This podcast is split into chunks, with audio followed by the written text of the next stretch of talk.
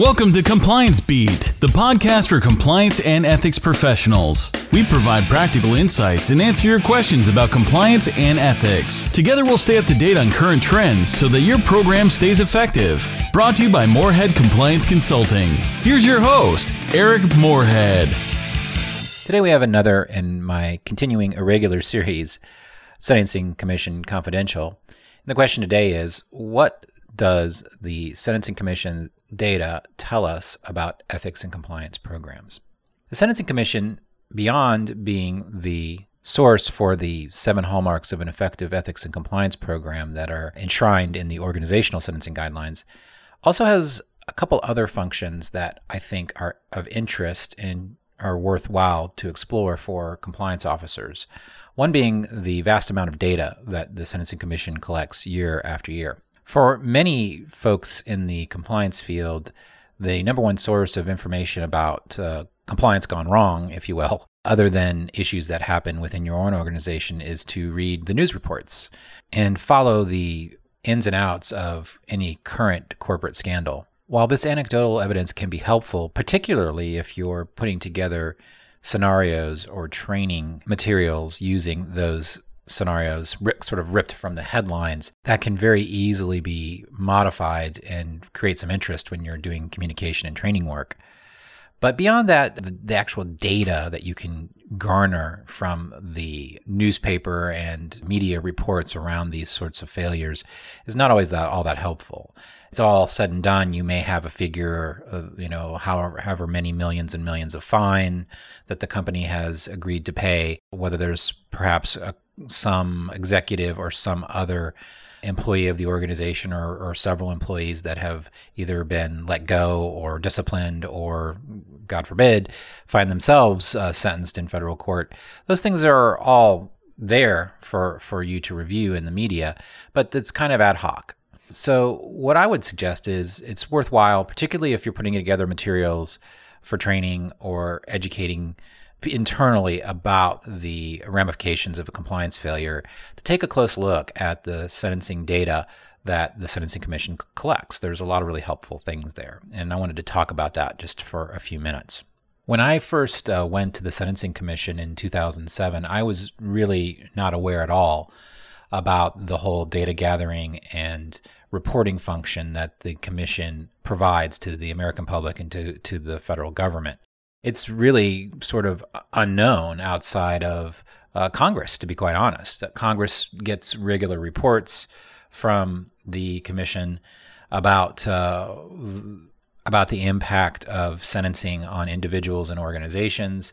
There is an annual source book that the commission puts out. It's on their website at ussc gov. The source book has lots of facts and figures about the individuals that get sentenced in federal court every year. There are give or take 70 to 75,000 actual humans that find themselves in front of a federal judge being sentenced every year. But there's also a section for organizational cases in each source book. And periodically, the Commission also releases other data around organizational cases. Organizational cases are not nearly as prevalent as individual cases. There are, on average, between a low of, say, 150 to a high of like 220 cases a year that usually happen. Not a lot of activity compared to the number of individual cases that happen every year. One of the things that you will find if you take a look at the data is the surprising number of very small organizations that end up taking a felony conviction in federal court perhaps this is no surprise, but it uh, I, I find that oftentimes small and medium sized organizations, and they can be forgiven for this too, have the impression from watching the media that it's primarily the big guys, it's the Wells Fargos, it's the VWs of the world who find themselves uh, with compliance issues that, that make the headlines, so to speak. But if that's the case, if it's the big guys that make the news, it's the small guys that take the real hit. For FY 2015, which is the last year of full data, 69.9 or 70% of organizations that ended up with a felony conviction in federal court for a federal crime had less than 50 employees. If you include organizations all the way up to 500 employees, the percentage is actually 87%. There's just 10% of the organizations that get sentenced on an annual basis in federal court have more than 1,000 employees. So, this situation, finding your organization in front of a federal judge facing a probationary period, facing perhaps having a monitor uh, appointed to oversee your compliance and ethics program, facing other sanctions and mitigation penalties. That's primarily something that a medium and small size organization faces. Again, that I think may be a surprise and certainly a forgivable surprise to individuals who pay close attention to the failures and the issues that are played out in the news media because they very rarely talk about small organizations. A second aha moment you might have if you're looking through the data is related to an issue that I've explored before in another podcast about having too much focus on what might be the hot issue of the moment, but not really closely monitoring your actual risks. When you look at the types of cases, the types of charges that are brought against the organizations that end up being sentenced in federal court year in, year out, it doesn't include a lot of risk topics that we commonly spend a lot of time talking about in the compliance space. Things like anti corruption or FCPA, specifically, when we're talking about the United States. Organizations who had as a primary offense bribery make up less than 1% of the cases from the last full year we have, FY 2015. The large categories include environmental offenses and fraud offenses, more about that in a second, FDA, food and drug offenses, and uh, offenses like money laundering, antitrust, import export, and immigration offenses, which is again probably something that doesn't leap to mind. But there are 5% of those 200 odd organizations in 2015 that were facing primarily charges under the immigration laws of the United States. And when we talk about fraud, perhaps not surprisingly, the large chunk of that is healthcare fraud. But a big chunk of it is mail and wire fraud, 27%, that's the largest group. And a lot of that is just garden variety fraud. I think that to a great extent, the recent Wells Fargo case was helpful for us to refocus in this respect because the fraud involved in the Wells Fargo case, and although it hasn't become a criminal case yet, that fraud was very straightforward garden variety fraud. They were just creating false accounts. And that is the largest chunk of what organizations convicted of a fraud offense in the United States face as well. Just garden variety fraud, making false statements is the other large segment of this category. False claims makes up about 5.5% of that overall fraud section. The whole point of this is to just take a moment to kind of focus on what organizations actually get charged with. And it's not to read the tea leaves and, and start preparing for false statements or mail and wire fraud cases. No, it, it just is a wake up call that you have to really focus on the risks that you face based on your own internal risk assessment, but also to pay close attention to something like culture. You know, what this data tells me is you're not going to be able to predict necessarily where the case might be coming from or what law or policy or procedure within your organization will be the area where the issue arises from. You can do some predicting and you have some uh, ability to assess that risk based on past experience and on the risks that peer organizations are facing. So it's not a completely a black box. But ultimately, there are going to be some blind spots that you're just not going to see. And the cure for that is to have the sort of culture where individuals who aren't sure about a situation or need to ask a question or need to report something are comfortable coming forward and making those recommendations or making those reports. One last area that I would point out to you from the Sentencing Commission data, and this is not something that's in the source file. This is something that the Commission regularly reports on publicly, but, but you won't be able to find on their website. And this is the relationship of individual cases, individual humans to organizational cases. And if you look at the last two years, both uh, 2014 and 2015, it's pretty consistent that in 58% of the cases, there was at least one human that also was charged with for the same conduct. So in almost 60% of, of these organizational cases that actually lead to a felony conviction for the organization, there's an individual, at least one, sometimes more than one, that is also facing charges. And I think that's uh, important in this post Yates memo world where the focus on individual liability has been topic of conversation to say the least over the last year. It's important to note that even before the Yates memo came out, similar percentage of individuals were finding themselves standing next to, if you will, the corporate defendant in a federal courtroom. It'll be interesting to see in the Sentencing Commission data from 2016 and onwards if we see a change in that uh, trend, if there's now more, you know, maybe closer to 70% instead of 60% of cases have individuals as well as organizations charged. I don't know whether we'll see that or not, but it's it's worth kind of comparing those notes as we go forward to get a, a broad sense of, of perhaps the impact of the Yates, Yates memorandum. Another interesting piece of the puzzle when you look at the individuals that are charged along with the organization. 50% of them are not high level or, or perceived to be high level officials. So about half are individuals that were in a more operational role. About 20%, 19.8% are owners of those organizations. About 21% are board members. So, again, board liability is something to consider in these situations.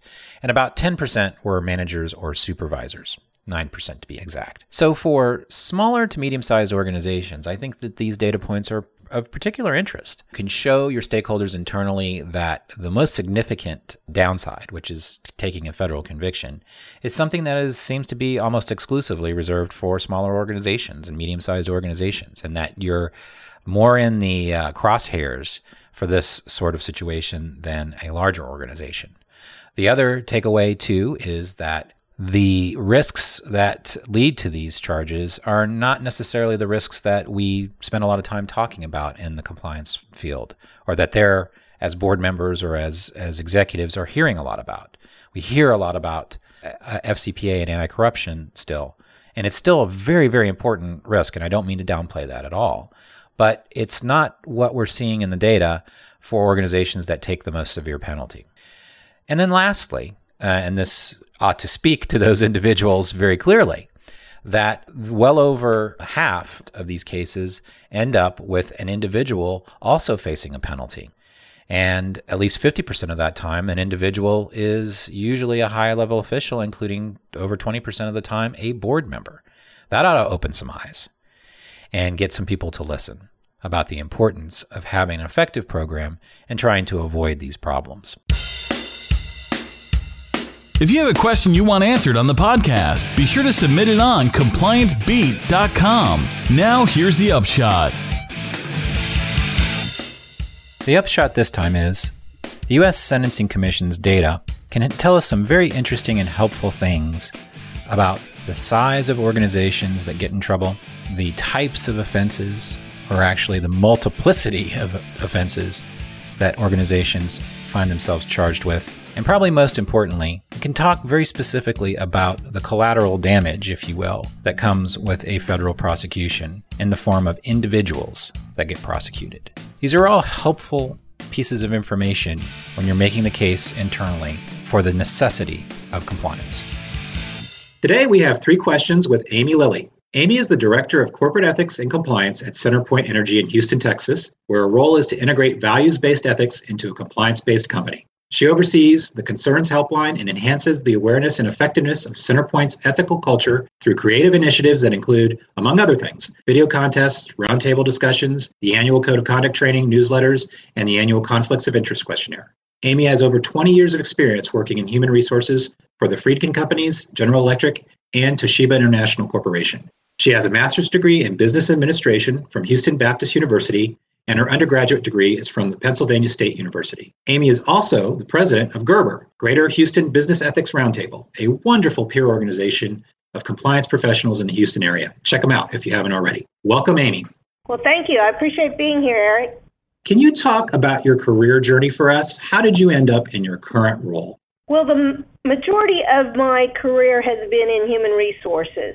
And I think, like so many of the individuals who have been practicing ethics and compliance for many years, we get into the profession because it is an add on to whatever current responsibilities that we had. So, being in human resources, the Friedkin companies wanted to specialize and, and get involved in the ethics and compliance world. So, as the HR director there, I was given the opportunity to also take on the ethics and compliance for the Friedkin companies. So, I was doing 50% human resources and 50% starting their ethics and compliance program. And I think, as far as my background, being in HR, it has really helped me as far as utilizing my past skills in human resources like I am using them here at Centerpoint Energy.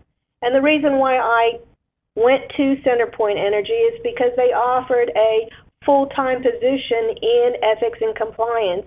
And that's really where my passion is, that I wanted to focus on ethics and compliance. The skills that I've learned in HR are very much used here in the ethics and compliance field, such as investigations, the training, the collaboration. In human resources, you're dealing with the whole gambit as far as leadership to the field people.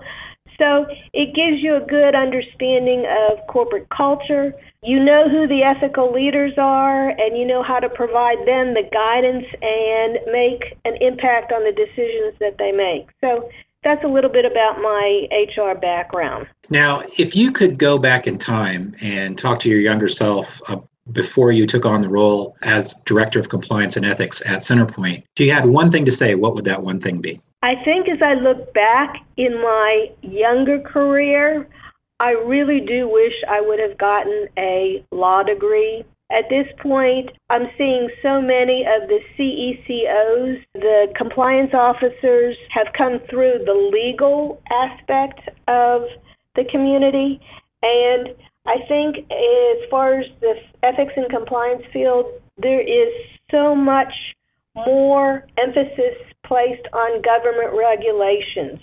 And I think that that is something that if anyone getting into the field, I think that's a, a viable uh, degree to consider in order to be able to keep ethics front of mind and with their legal background. Thanks. Many of us lawyers out there are saying, no, don't do it. but it's I think that's that's uh, clearly something that you see very commonly. Right. Now, last question if you can peer into your ethics and compliance crystal ball for us for a moment, what one or two trends do you see that you think are going to be important over the next few years for compliance and ethics professionals? My whole emphasis has always been maintaining awareness of an ethical culture and training employees. So I think that if I can train employees seamlessly, that I think companies with mature ethics and compliance programs, they get training fatigue. And with a new generation of employees coming on, the training has got to be pertinent, individualized, and I think that one of the things that I've seen in this past year, I started an ethics video contest and, and realize at Centerpoint, 40% of our employment are people out in the field. They don't use computers on a day to day basis. So when I announced the Ethics in Action video contest, I wasn't sure if we would get many entries. But for the first year, we received 20 entries from various areas in our company. And the feedback that I've received is that the individuals were so excited to create a video, and it was a very collaborative effort with teams. That here I have employees who are spending hours making videos, collaborating with their other team members.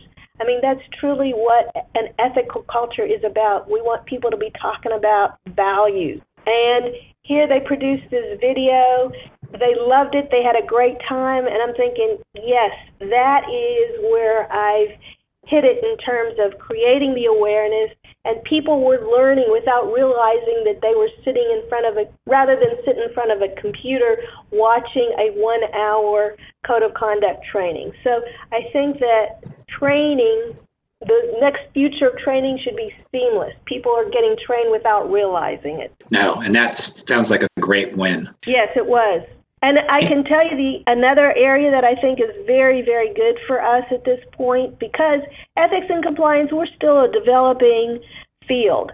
The collaboration that I am having with our enterprise risk management group is huge. Right now, as ethics and compliance professionals, there's always that term, do you have a seat at the table? And right now, with ethics and compliance, we're collaborating with our audit group and our enterprise risk management. So we're involved in all of the workshops when our leaderships are discussing the major risks of the company. So that ethics and compliance is right there, identifying the risks, the ethical risks, and, and our involvement with the corporate risks so that it comes top of mind all the time when the company is then developed, after we've established what our risks are, then it goes into our strategic planning so that we are incorporating the ethical risks into the enterprise risks and which then is flowed into our strategic plan. So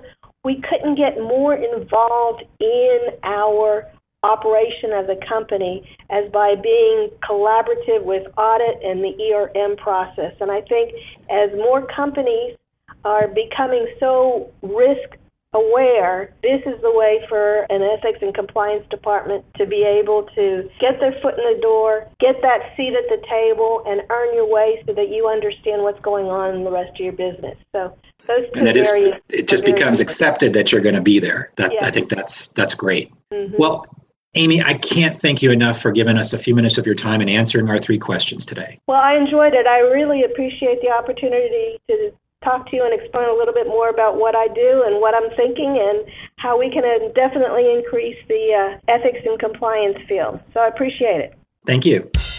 Thanks for listening to Compliance Beat. Check out our website, compliancebeat.com. This podcast is brought to you by Moorhead Compliance Consulting. Be sure to check us out at moorheadconsulting.com.